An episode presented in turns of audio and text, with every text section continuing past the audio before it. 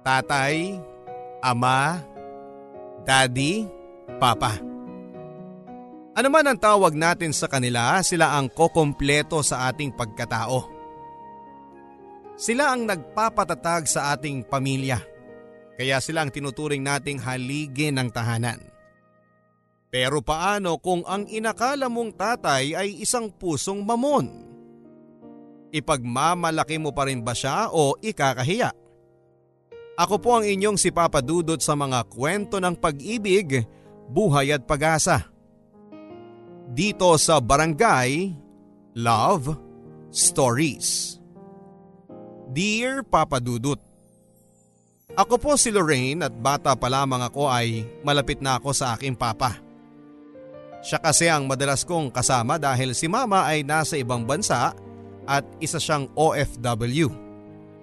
Dalawa lang kaming magkakapatid pero kahit maliit lamang ang aming pamilya at malayo si mama ay masayang masaya pa rin kami dahil ni minsan ay hindi pinaramdam ni papa sa amin na wala si mama. Siya din kasi ang tumatayo bilang mama namin. Pa? Bakit parang halos lahat ng gawaing bahay eh alam mo? Hindi ba lalaki ka naman? Tanong ko kay Papa habang nagluluto pagkatapos niyang maglaba. Anak, hindi naman porket lalaki ako eh. Walang gawain pambabae na akong gagawin. Dapat all around. Ang sabi ni Papa at ngumiti ako. Ang galing mo talaga pa. Bilib ako sa iyo. Kasi kahit wala si mama eh, naaalagaan mo pa rin kami ng maayos ni Angelica. Ayaw mo bang magtrabaho pa? Ang tanong ko sa kanya. Gustuhin ko man anak, eh hindi pwede. Ayaw kong kung kanino ko lang iwan ang kapatid mo. Babae pa man din kayong dalawa. Bakit anak? Ayaw mo bang nandito si Papa? Ang tanong ni Papa sa akin at ngumiti lang ako. Papa naman, syempre gusto kong kasama namin kayo ni Angelica. Hayaan mo pa. Kapag nakagraduate ako at nakahanap po ako ng maayos na trabaho, pauuwiin ko na si mama para dito na lang kayo sa bahay tapos eh ako naman ang manlilibre sa inyo. Ang sabi ko kay papa. Nakita ko ang pangingilid ng luha sa kanyang mga mata. Salamat anak ha. Buti at naalala mo si papa. Ang sabi nito sa akin sabay yakap. Oo naman pa. Mahal na mahal ko kayo ni mama. Ang sagot ko naman sa kanya. Mabait si Papa, maalaga at isa pang sobrang hinahangaan ko sa kanya ay sobrang sipag niya papadudot. Kaya masasabi kong napakaswerte ko talaga kay Papa. Kasi alam kong mahal na mahal niya ako at ang aking kapatid. Pero isang araw ay narinig kong may kausap siya sa cellphone. Mahina ang boses niya at parang bumubulong lang basta ang narinig ko lang ay ang sagot ni Papa. O sige, pupunta ako. Ang sabi niya. Nagtaka ako kung ano ang pinag-uusapan nila ng nasa kabilang linya. Ang inisip ko na lang ay baka si mama yon at may pinag-uusapan lang silang mahalaga. Magmula noon papadudot ay ewan ko ba pero pero unti-unti na akong nagdududa sa mga kinikilos ni Papa. Apat na taon na ang nakakalipas papadudot, graduate na ako ng high school pero simula noong last na uwi ni Mama ay hanggang ngayon ay hindi pa rin siya bumabalik. Ang sabi niya ay sa graduation ko daw siya uuwi pero hindi naman niya tinupad ang pangako niya. Sobra na nga ako nagtatampo kay mama.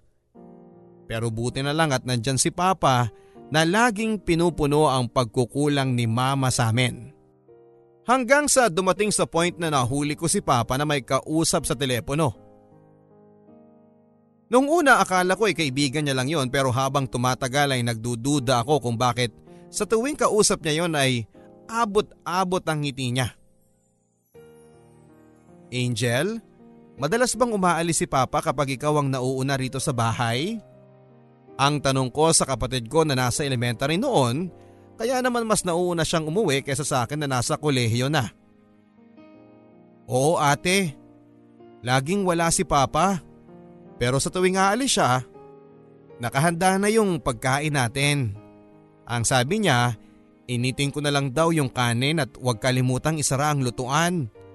Baka pag ginamit eh baka daw kasi makalimutang nakabukas, baka magkasunog.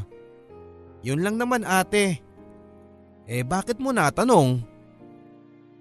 Ang pag-uusisa ng kapatid ko. Sa totoo lang ay hindi ko din alam ang isasagot ko. Tinignan niya ako tapos ay tinapik ang balikat ko. Uy ate, okay ka lang ba? Ang sabi ng kapatid ko. Sana nga lang ay mali ang iniisip kong ito papadudot dahil kung magagawa man ito ni Papa ay magagalit ako sa kanya. Wala naman, may iniisip lang ako.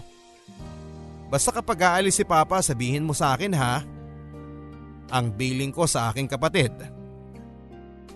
Akala ko papadudot ay titigil na nga si Papa sa paglabas ngunit nasundan pa ito ng nasundan. Oy Lorraine, alam mo ba kung anong ginagawa ng Papa mo? Ang tanong sa akin ng chismosa naming kapitbahay. Hindi ko na sana yon papansinin papadudot kaya lang ay masyado siyang maingay para hindi ko marinig. Hindi po. Bakit po? May alam ba kayo? Ang tanong ko naman dito. Baka sakaling may maganda siyang maisasagot sa akin. Yang papa mo, lagi naming nakikita na may kasamang iba. Sinusundo sa hotel. Naku ha, yan ang nga bang sinasabi ko eh. Porket wala dito ang mama mo, ganyan ang gagawin niya. Hay nako ang mga lalaki talaga. Hindi makontento sa isa. Ang pagdidiin pa nito. Noong una ay ayaw ko sanang patula ng mga sinasabi niya pero andito na rin lang kaya tinanong ko na. Sino po ba yung nakita niyong kasama ni Papa? Ang tanong ko. Yung isang babaeng maganda tapos sexy. Nako kung ako sa inyo, sasabihin ko na sa mama mo. Baka mamaya hindi nyo na namamalayan na iiwanan na pala kayo ng papa nyo. Ang sabi niya sa akin. Bumilis ang pintig ng puso ko at gusto kong sabihin kay mama ang lahat ng nalaman ko pero nagpigil ako papadudot dahil ayokong masira ang pamilya na meron ako. Nagdaan pa ang mga araw papadudot at lagi ko na ngang hindi naaabutan si Papa sa bahay. Pero si Papa yung tipo ng magulang na aalis pero sisiguraduhing maayos na ang lahat sa bahay. Nakaluto na siya, ready na ang higaan pati ang mga uniform namin kinabukasan ay planchado na. Kaya nang makakuha ko ng tiyempo, wala kaming pasok noon kaya naman nagkaroon ako ng pagkakataon na i-one on one si Papa. Aalis na sana siya noon papadudot kaya naman kinausap ko na siya habang nag-aayos siya ng gamit niya. Pa? Saan ba kayo pupunta at saka bakit hindi na tumatawag ang mama sa atin? Ang tanong ko dito at tumingin siya sa akin. Anak, nagtatrabaho si Papa para sa inyo. Ang mama niyo naman kaya hindi tumatawag ay busy lang sa trabaho niya. Stricto raw ang bago niyang amo kaya hindi siya makatawag. Ang sabi ni Papa. Nakita ko naman ang senseridad sa mukha ni Papa kaya naman hindi na ako nagduda pa sa mga sagot niya. Eh Papa kung may trabaho ka, bakit tuwing gabi lang? Hindi ba kadalasan ng trabaho sa umaga? Ang sabi ko ulit sa kanya. Ngumiti lang si Papa sa akin tapos ay kinerot ang ilong ko. Ang anak ko talaga? Napakadaming tanong. Matulog ka na kaya? Bukas may pasok na kayo at saka huwag ka nang masyado mag-isip ng kung ano-ano dyan.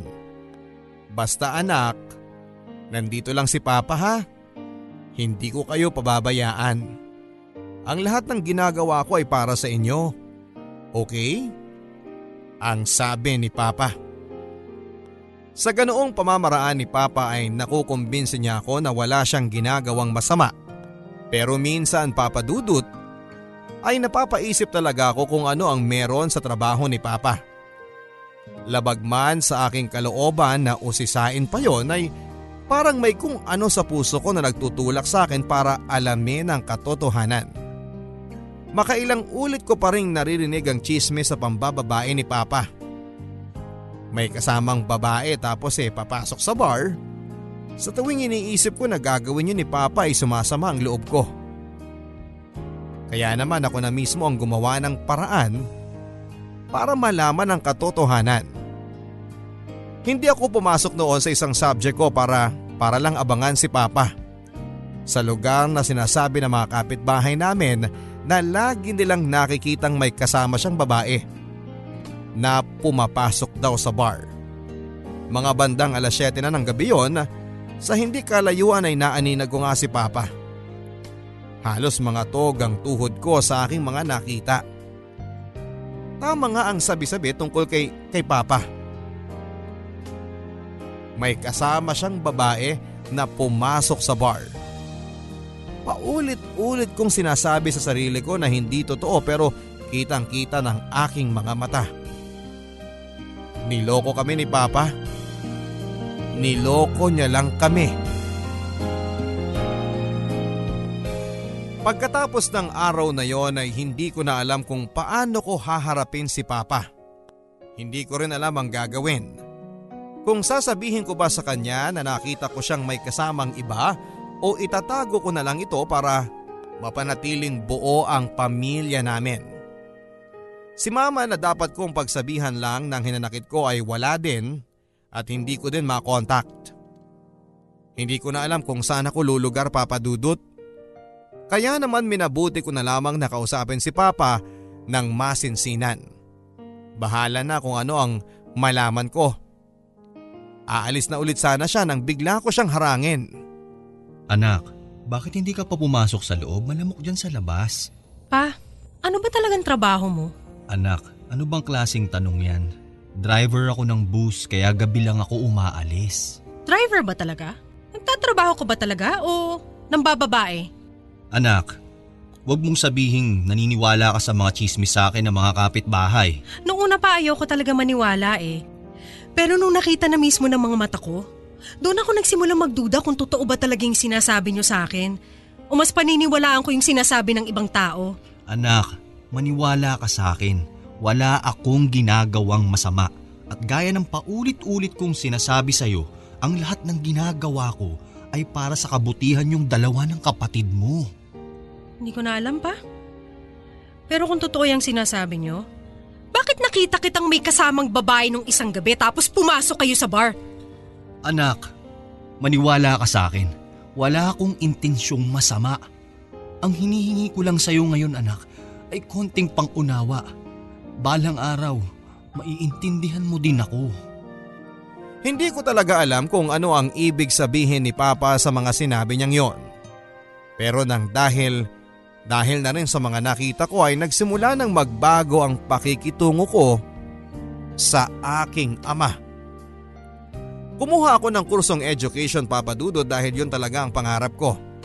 Dati porsigido ako makatapos para mabigyan ng maginhawang buhay sina mama at si papa. Pero ngayon ay parang unti-unti na ako nawala ng amor sa pag-aaral. Lalo na sa mga nangyari kay papa na pambababae.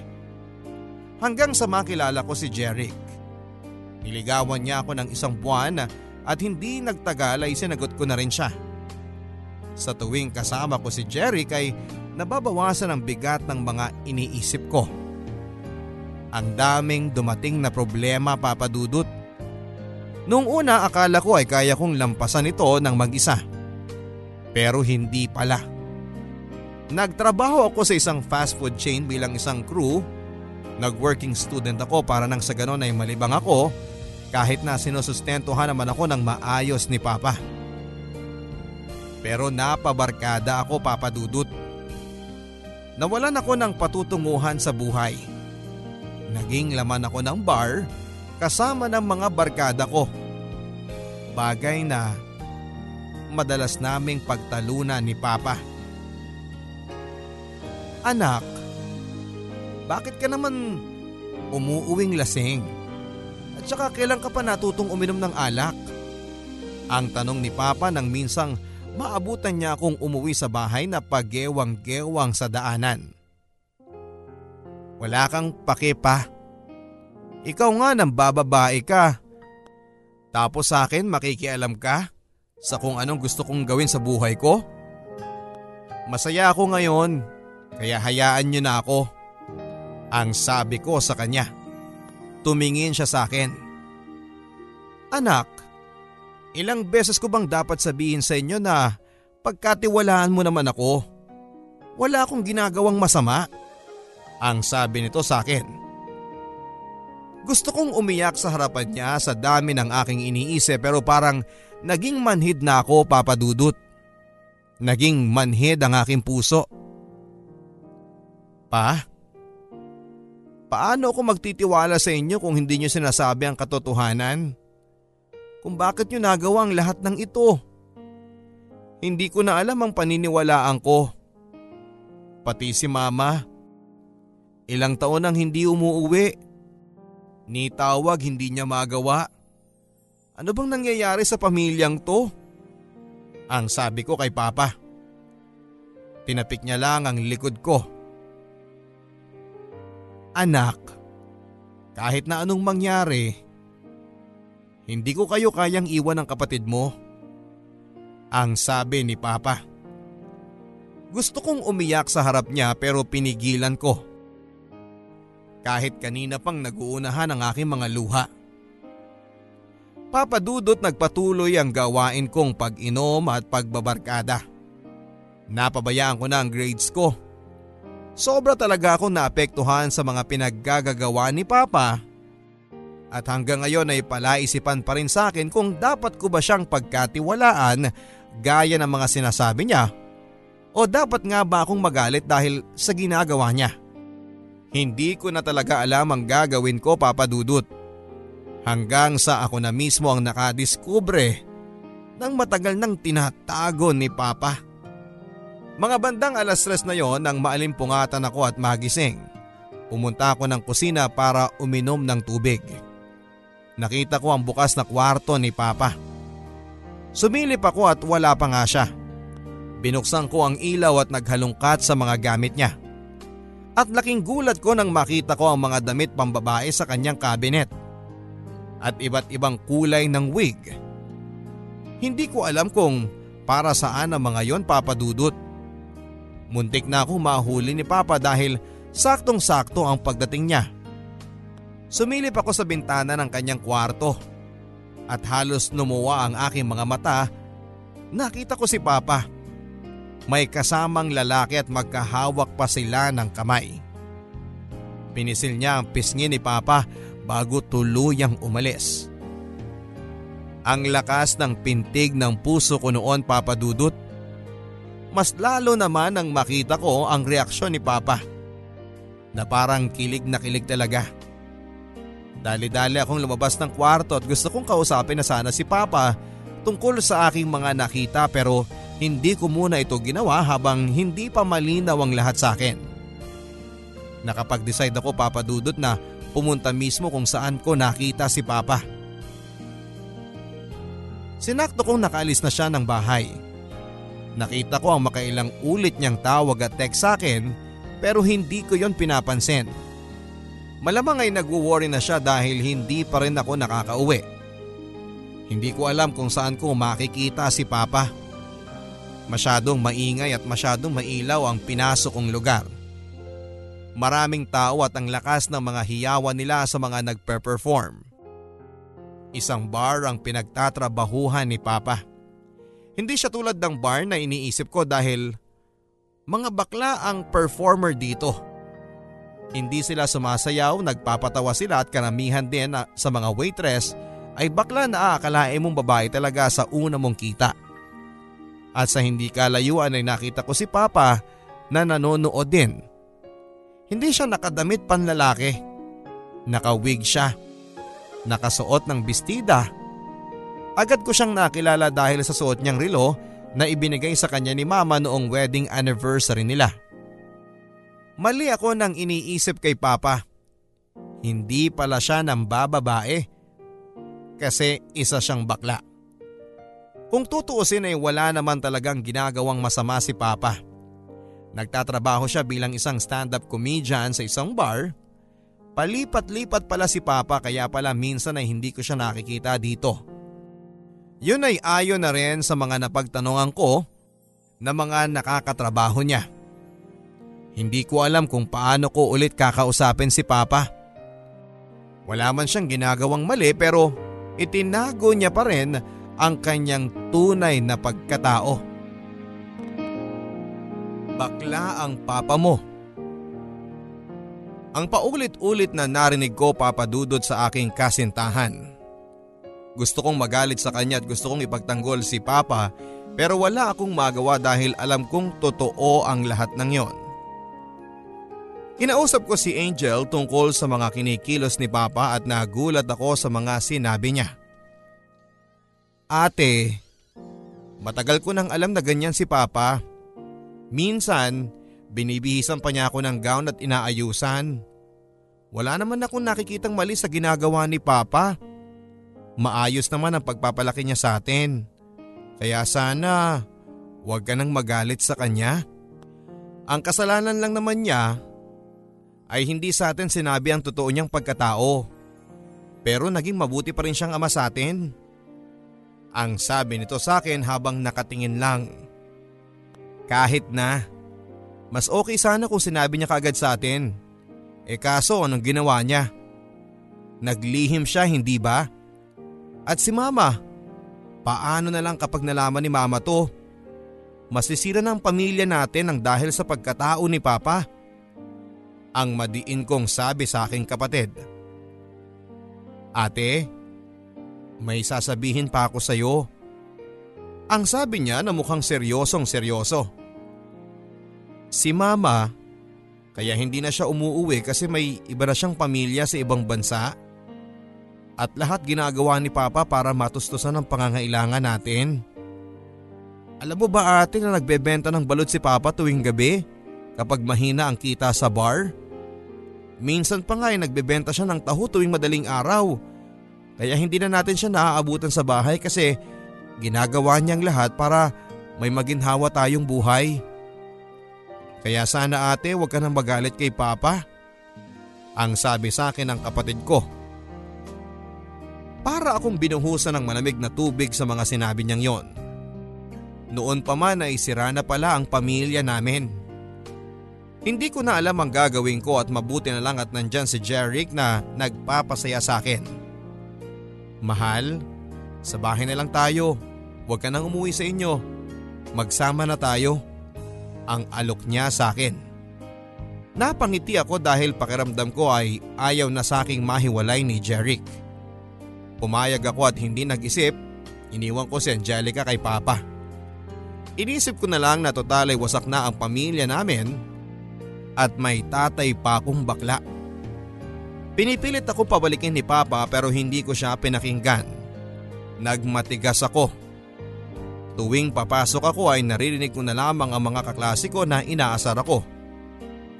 O yung tatay niyang bakla nagkatrabaho sa bar. Nakakita ka na ba ng tatay na nagbibistida at nagmi-makeup? Sabay tawa nila. Hindi ko man lang maipagtanggol si Papa kasi alam kong totoo. Kaya naman mula noon ay umuwi na ako sa bahay nila Jeric at nagsama na kami. Sa tuwing kasama ko siya ay nakakalimutan ko ang aking problema. Mabuti na lang at may isang katulad niya sa aking buhay. Kahit na iniwan ko na sina Papa at Angelica ay tuloy pa rin ang sustento sa akin ni Papa. Ang sabi ni Angel ay lagi na lang daw may sakit si Papa.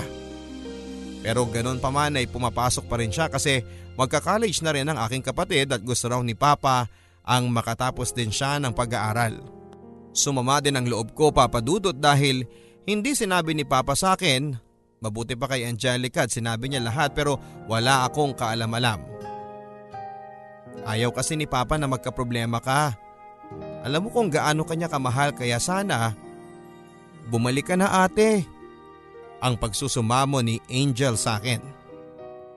Pero nagmatigas ako papadudot dahil masaya na ako sa piling ni Jeric. Pero habang tumatagal ay unti-unti din siyang nagbago. Hindi na ako nakakapasok kasi lahat ng allowance ko at pantuition ay kinukuha niya at ginagamit niya para sa kanyang bisyo. At ang pamilya niya noon ay nagbago din ang pakikitungo sa akin. Nagsisisi ako at pakiramdam ko ay ginamit lang ako ni Jeric at ang masaklap niyan ay nambababae siya. At hindi ko din inakala na hahantong ang lahat sa ganito. Mahal, lasing ka na naman. Please bawasan mo na yung pag-iinom mo. Wala kang pakialam, buhay ko to. Paalalahanan lang kita, Jeric ha. Sumama ako sa'yo kasi akala ko maaalagaan mo ko pero ano tong ginagawa mo? Hindi ako nakakapasok ng dahil sa'yo. Lahat ng allowance ko ginagamit mo pati ng pamilya mo.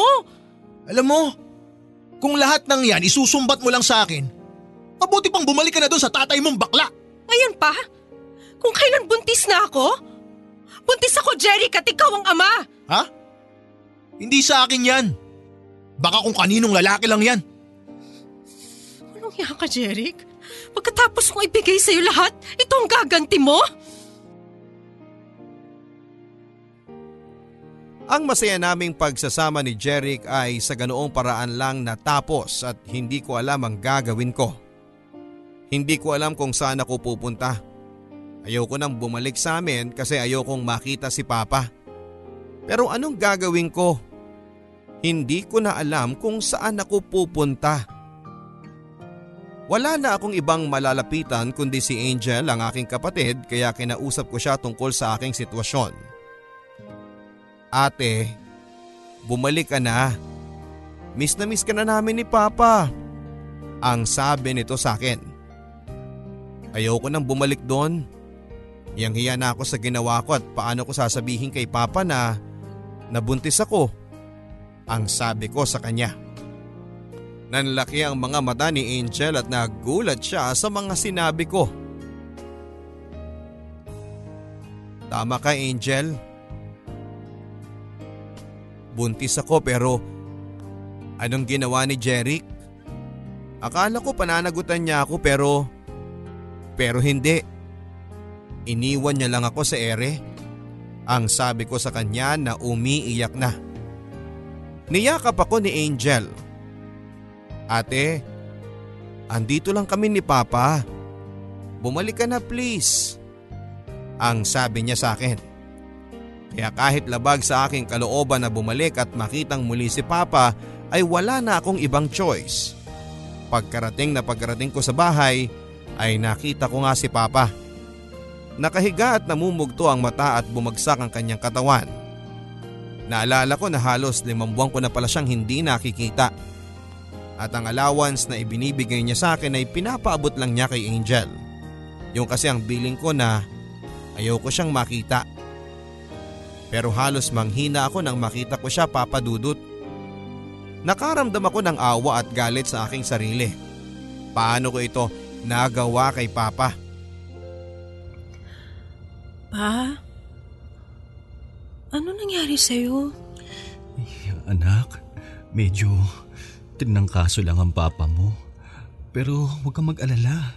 Pak na pak pa rin ang beauty. Papa, sorry kung naging matigas ako sa inyo. Sorry sa mga kasalanan ko. Ano ka ba anak? Kalimutan na natin yun. Ang mahalaga, nandito ka na at kasama na namin ulit. Pero pa, may kasalanan po ako. Ano yun anak? Puntis ako pa. Pero hindi ako pananagutan ni Jeric. Yung boyfriend mo? Totoo ba yan anak? Naku, gusto ko siyang sabunutan. Pa, hindi ba kayo galit sa akin? Dahil hindi na ako nakapag-aral ng dahil sa ginawa ko. Lahat ng allowance ko napupunta lang lahat sa kanya. Ginagamit niya sa bisyo niya. Anak, wala na tayong magagawa kung yun na nangyari. Ang mahalaga ay alam mo na ang pagkakamali mo. Salamat pa. Pinangako ko pong bubuhayin ko na maayos yung anak ko kahit ako lang mag-isa. Kahit anong mangyari anak, hindi ka mag-iisa dahil kasama mo kami.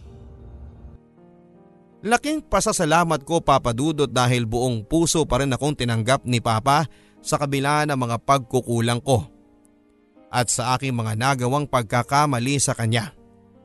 Kaya ngayon ay handa na akong magbagong buhay para sa aking pamilya at sa aking magiging anak. Nagkasakit si Papa pero mabuti na lamang at naagapan at hindi naging malala dahil dahil daw ito sa kanyang paninigarilyo. Kaya naman minabuti na niyang tigilan ang kanyang pagyoyosi. Ako naman papadudot ay nagpatuloy sa pag-aaral kahit buntis ako. Hindi ito naging hadlang sa aking kagustuhang makapagtapos ng pag-aaral. Hanggang sa unti-unti ay nakatapos na ako. Kasama ko sa aking sinapupunan ng aking anak – Laking pasasalamat ko papadudod sa pangalawang pagkakataon na ibinigay sa akin ni Papa. Pero sa aking pitong buwan na pagdadalang tao ay nakunan ako papadudot. Sobra akong nalungkot sa mga nangyari. Para ba akong siningil ng tadhana dahil sa mga nagawa ko kay Papa? Papa, bakit ganun? Kung kailan handa na akong magbago, parang pinagpapayad ako ng tadhana sa mga nagawa ko sa inyo. Anak, huwag mong isipin yan. Hindi naman natin ginusto na mawala ang anak mo. Pero pa, walang ibang dapat sisihin dito kundi ako dahil sa mga nangyayari sinisingil na ako ng karma. Basta anak, kahit na anuman ang pagdaanan mo ay nandito pa rin kami ng kapatid mo at hinding hindi ka namin iiwan. O siya, huwag ka nang umiyak. Aura na para pak. si Papa talaga. Kahit kailan joker. At least napapatawa kita. mahal na mahal kita anak. Mahal na mahal din kita pa. Pangako sa susunod na magmamahal ako, ang hahanapin ko yung katulad nyo. Huh? Katulad kong pusong mamon? Kahit pusong mamon pa siya kung maihigitan niya yung pagmamahal na binibigay mo sa akin. Ay naku anak, mukhang mahihirapan ka. Kasi wala nang hihigit pa sa pagmamahal ko sa inyo. Ang sarap sa pakiramdam na may taong handang yakapin ang lahat ng iyong pagkakamali at handa kang tulungan kahit na ilang beses ka pang madapa. Yung mamahalin ka ng walang pag-aalinlangan at lahat ng yon ay natagpuan ko lang sa aking papa. Pinangako ko sa aking sarili na maghahanap ako ng maayos na trabaho para makatulong kay papa at hindi na siya magtrabaho pang muli. Si mama, Papa Dudot ay tuluyan na kaming kinalimutan. Hindi na siya nagpadala ng sustento at pinutol na niya ng tuluyan ang komunikasyon namin. Ang huling balita namin sa kanya ay nagkaroon siya ng anak. Aaminin ko na nasaktan ako noon lalo na nang makita ko ang bago niyang pamilya. Pinagtuunan ko na lamang ng pansin ang aking let, nag-review ako ng maayos at laking gulat ko na lamang na lahat ng aking paghihirap sa wakas ay nasuklian din. Bakit ba nagtatatakbo ka dyan, anak? Pa! May teacher ka ibig mong sabihin? Pa! Nakapasa ako sa board exam! Talaga? Oo! Totoo ba yung sinasabi mo? Oo pa! Mapapalitan ko na lahat ng paghihirap nyo! Naku anak, salamat sa Diyos! Salamat din sa inyo pa! Dahil kung wala kayo, hindi ko maabot lahat ng meron ako ngayon. Ikaw ang pinaka-the best na tatay sa buong mundo! Hmm? Ang sarap palang sabihin yon kay Papa. Dahil deserve niya namang matawag na the best na ama. Kahit nakakaiba siya sa ibang tatay na brusko na imbes na manuntok kapag may nangaapi sa kanyang anak ay pipiliing manabunot ng buhok kapag may kaaway ka. Nakakatawa pero hindi ko kinakahiya si Papa. Bagkos ay pinagmamalaki ko siya na naging ama ko. Sa ngayon, Papa Dudut ay mayroon na rin akong sariling pamilya at nakapag-asawa na rin. Principal na ako sa school na pinagtatrabahuhan ko. Matagal ko mang nakuha ang lahat ng meron ako ngayon ay tinutuon ni Papa ang lahat ng sinabi niya na kahit anuman ang pagdaanan ko ay hinding hindi niya ako iiwanan. Si Papa pagkatapos ko makaipon ay binigyan ko ng puhunan para sa sarili niyang negosyo, ang beauty parlor. Mabenta si Papa lalo na sa mga kabarangay namin dahil magaling siyang hairstylist. Sa edad na 50 ay malakas pa rin maggupit, mag-straight, magkulot at magkulay ng buhok. Kahit mga pedicure at manicure ay alam ni Papa. May mga kasama din siya sa salon kaya minsan sabi ko ay eh, wag na siyang magtrabaho pero sa itong mapili talaga. Libangan na lang daw niya ito lalo na kay Angelica na lagi niyang inaayusan dahil mahilig ang aking kapatid sa pagsali sa mga beauty pageant. Dahil na rin kay Papa. Kaya ayon, ang saya-saya nilang dalawa. Ako naman ay binayayaan ng masipag at responsableng asawa at may isa na rin po akong anak na si Abilene. Masayang masaya ako sa naging takbo ng aking buhay kahit mahirap man noong una ay natutunan kong mahalin ang pagkatao ni Papa na dati kong kinakahiya pero ngayon ay pinagmamalaki ko na. Kaya para sa the best kong papa sa buong mundo, mahal na mahal kita at kahit na, kahit na sa iyong pagtanda, pakahawakan mo ang aking pangako sa iyo na hinding hindi kita pababayaan at hinding hindi ko susukuan gaya ng ginawa mo sa akin noon. Maraming salamat po Papa Dudot sa pagkakataong ibinigay niyo sa akin upang ma-share ko sa inyo ang aking buhay. Happy Father's Day sa lahat ng ama natin. More power po sa inyong programa. Ang inyong kapuso at kabarangay, Lorraine. Minsan hindi natin maintindihan ang ating mga magulang. Lalong-lalo na sa ating mga tatay na masyadong mahigpit po sa atin. Minsan ay nasasakal na tayo dahil gustuhin man nating tumayo sa ating mga sariling paa ay hindi natin magawa dahil kailangan natin silang sundin. Pero sa huli ay ang lahat pala ng paghihigpit na ginagawa ng ating ama ay para sa ating kabutihan. Ano man ang trabaho, ano man ang pagkatao, hindi kailanman tayo mabubuo kapag wala ang pagmamahal ng ating ama.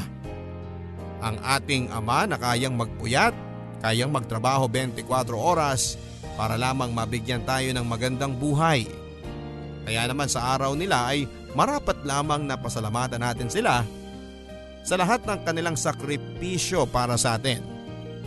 Kaya sa ating mga tatay, Happy Father's Day.